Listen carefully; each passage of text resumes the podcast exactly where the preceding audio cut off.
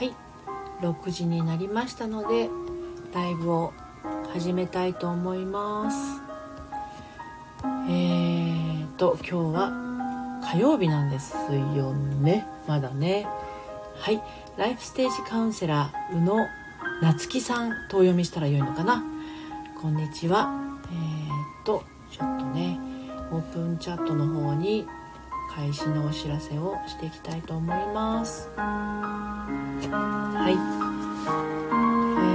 ーとうにきちさんお疲れ様です。来てくださってありがとうございます。かいさん来てくださってありがとうございます。こんにちは。お疲れ様です。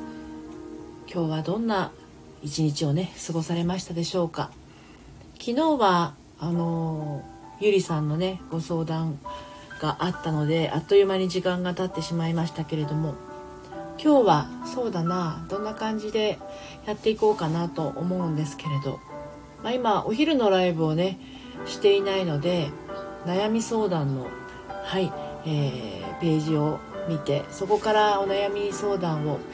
えー、紐解いても良いのですけれどもね。はい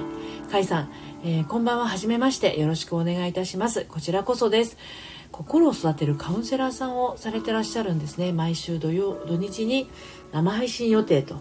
いうことで、えー、心理学から人生をもっと豊かに。あ私もめちゃくちゃそれはね思いますね。心理学は心が豊かになるし毎日がねあの楽しくなるきっかけになると思います。はい。なるみさんこんにちは。来てくださってありがとうございます。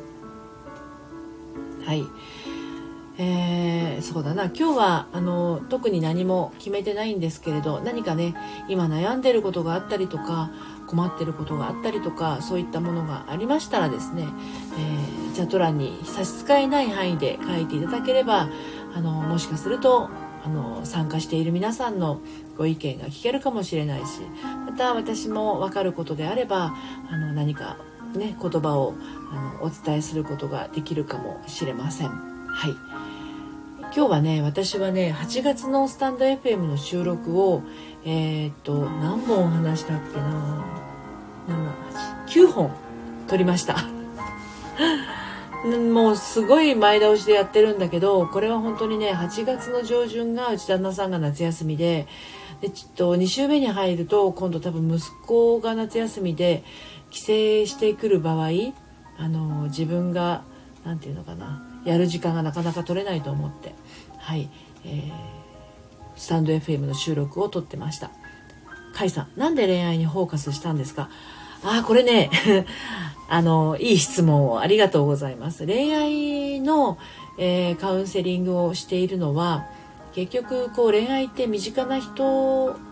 からまあ彼氏とか旦那さんとか女性がねあの身近な人に愛を感じてお付き合いをしてっていう、まあ、幸せなこう恋愛だったり結婚だったりができればいいんだけれどやっ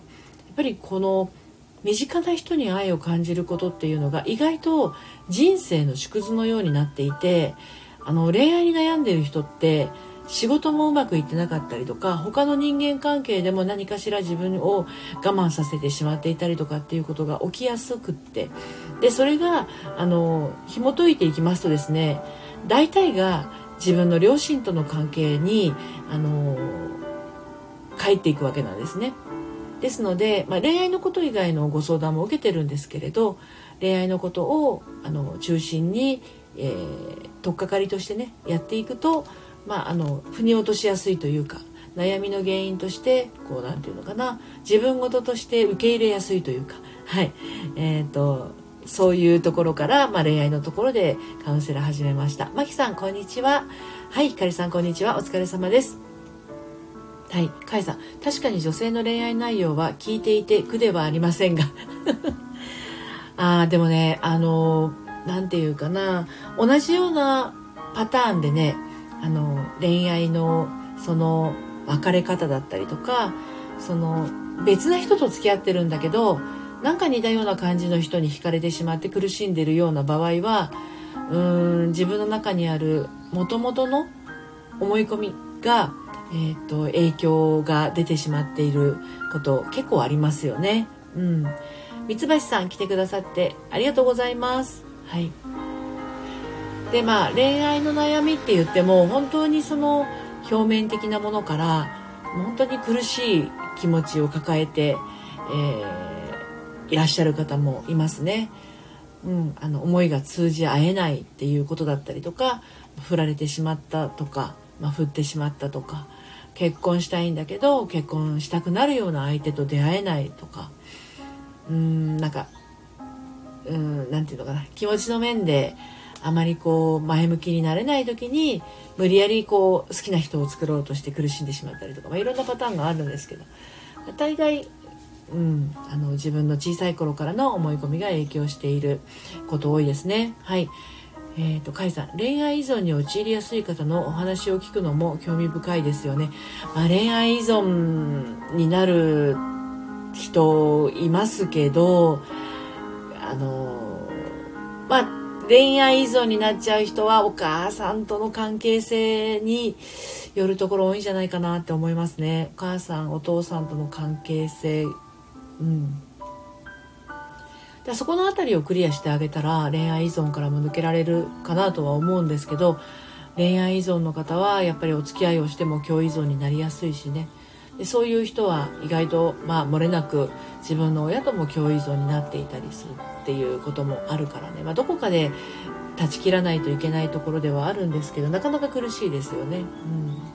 うん、うまくこう親に甘えられなかったとかまああの親が与えてくれたのが自分の欲しい愛情じゃなかったとか、まあ、そういうことを重ねてきているので、うんと、その恋愛っていうものに縮図として現れやすいっていうふうに私は感じてますね。はい。あうりんごさん、はじめましてかな。来てくださってありがとうございます。えー、この時間はですね、火曜日の夕方、えー、デトックスタイムってね、いう感じの位置づけでやっていますけど、まあ、何かあの昨日はそのさっきもお話しましたがゆりさんという方の、えー、先輩のお悩みであの紐解いてまいりましたけどね何か今迷ってることとか悩んでることとかこれどうしたらいいんだろうみたいなことがあったらチャット欄に書いてみてください。で今日はやらないですけれどね。またあの夕方の時間で、まあ、ヤフー知恵袋とか発言小町の恋愛相談で気になるちょっとこう相談があったらねはいあの紐解いていこうかなと思ってます。はい。のりびさんよくご存知です。さすがです。一応あの心理学をあの学びましたね。3つほど学んででそれをあの状況に応じて使い分けてカウンセリングのセッションをしています。はい。あのー、そうだな。人が持っている思い込みね。これがあのブレーキとアクセルを同時に踏んでいるような状態だと先にも進めないし後にも引けないしって。で子供の時はその思い込みだったりとか、うん、そういう生きてきた生き方っていうのは生き延びるためには絶対必要なことだったんだけれど子供の考える決断ですからね。大人になったらもうそのままのやり方だったら当然うまくいかないんですけど、まあ、習慣になっちゃってるからなかなか手放すことができないっていうことでそれを手放していくっていう。恋愛依存の方にはどのようにアドバイスを？恋愛依存の方は結局は自分に自信がないっていうか、まあ、自分を信用できてない信頼できてないっていうところになると思うので、あのまあ、自分のことを信頼できてなかったそのきっかけの部分をですねアプローチしていきますかね。えー、っといつからそういう感覚を持っていますかみたいななんか見捨てられ不安みたいなものだと思うのであの彼がそのつもりがないのになんでこうちょっとこう LINE が来なかったりとかそうだなうん都合が悪いからこの日はデートができないって言われたぐらいであ私のことはもう嫌いなんだみたいな受け取り方をしてしまうような人の場合はですねうーんそうね。そういう見捨てられ不安みたいなものをねどこで掴んでしまったのかっていうところから、えー、立ち返っていくかな、うん、そしてその彼にそんな思いを抱いてるとその人が不安に思っていることが現実としてやってきやすくなってしまいますのでそうするとまた別な誰かに失恋が言えないまま失恋の傷が癒えないまま別な誰かに依存するっていうことを繰り返してしまうので根本的なところにアプローチしていくにはやっぱりこうどんな思い込みをどんなタイミングで握ってしまったかっていうところからあのその思い込みをほどいていってあげるっていうところかな。本人がねあの辛いですもんね、うん、多分その根底にはあの悲しみだったりとかあの恐れだったりとか怒りみたいなものも入っていると思うんでそれを処理してあげるという形になりますね。うにきちさん最近未来のことが楽しみワクワクっていう気持ちよりも不安がとても大きいです。ほうほうほうほう。母が持病を抱えていていつどうなってしまうのかなとか岐阜も突然亡くなったのでその時の恐怖感が思い出されてなるほどなるほど。最近未来のことが楽しみワクワクっていう気持ちよりも不安が大きくなってきてるっていうことなんですね。うん、今はなんかうにきちさんの中でその不安に思ってうんお母さんのことを思い出してあの優しくあの大切な気持ちを感じたい時なのかもしれないですね。はい、亀翔さんこんにちは。ちょいとお邪魔しますよ。はい、どうぞゆっくりしてってください。と言ってもですね、もうあと、あの、時間が過ぎてるんで、そろそろ終わりですけれどもね。哲也さん、こんにちは。来てくださってありがとうございます。こんにちは。はい、あの、イケボの哲也さん、哲也さんですね。はい。そう。亀面さん笑ってるし。一応はね、6時から10分も、10分間なので、もう間もなく終わるんですけれど。なんでその今自分が考えていることとか考えていることっていうか感じていることかな。感じていることがある時はその気持ちにあのなりたい時っていうのもある時はそういう時もあると思うんですね。だからあの不安な気持ちになるっていうのもあのお母さんのことそんな風に思うってことはちょっとお母さんに会いたくなってたりとかお母さんのことを大事にしたいなっていう気持ちがあの芽生えている時なんじゃないのかなと思いますねだから電話したりとかちょっと会いに行ってみたりとか距離が近かったらね、うん、そういう風にしていったらいいんじゃないのかなと思いますはいほぐちや、ほぐしやじゅんさん、お久しぶりです。来てくださってありがとうございます。りささん、お疲れ様です。はい。もう間もなく終わりますよ。はい。これから私は今日は火曜日なので、あの、飲み日です。はい。お酒を飲む日です。ですのであのお酒に合うおつまみをですねおつまみというかお料理をねはいあの作っていこうと思います。甲斐さんのりぴさん今度お話ししてみたいですね。そうですね。甲斐さんもあのカウンセラーさんをされてらっしゃるということですので今度ぜひコラボなどしていただけたらと思います。はい。あのこの、えー、夕方とあと朝の6時50分からライブはしてましてそして、えーと、日中でしたら割とこうコラボしたりもできるかなと思いますので、はい、あのお時間が合いましたら是非お声かけいただければと思います。リサさん、終わりにのりぴの声を聞きに滑り込み、ありがとうございます。そんな風におっしゃっていただいて。上翔さん飲もうはい、乾杯お疲れ様ですもんね、本当にね。今日蒸し暑かったから、ワインよりビールの方が合うような気もするけれどね。うにきさんありがとうございます。今日一緒にショッピングしてきました。じっくり母との時間を楽しみたいです。そうですね。年をね、重ねれば重ねるほど、あの、お母さんとかお父さんとすげ過ごせる時間っていうのもやっぱり、あの、いついつまで続くのかなみたいなそんな気持ちでねあの自分も年取っていくからね当然思うと思うんですよね。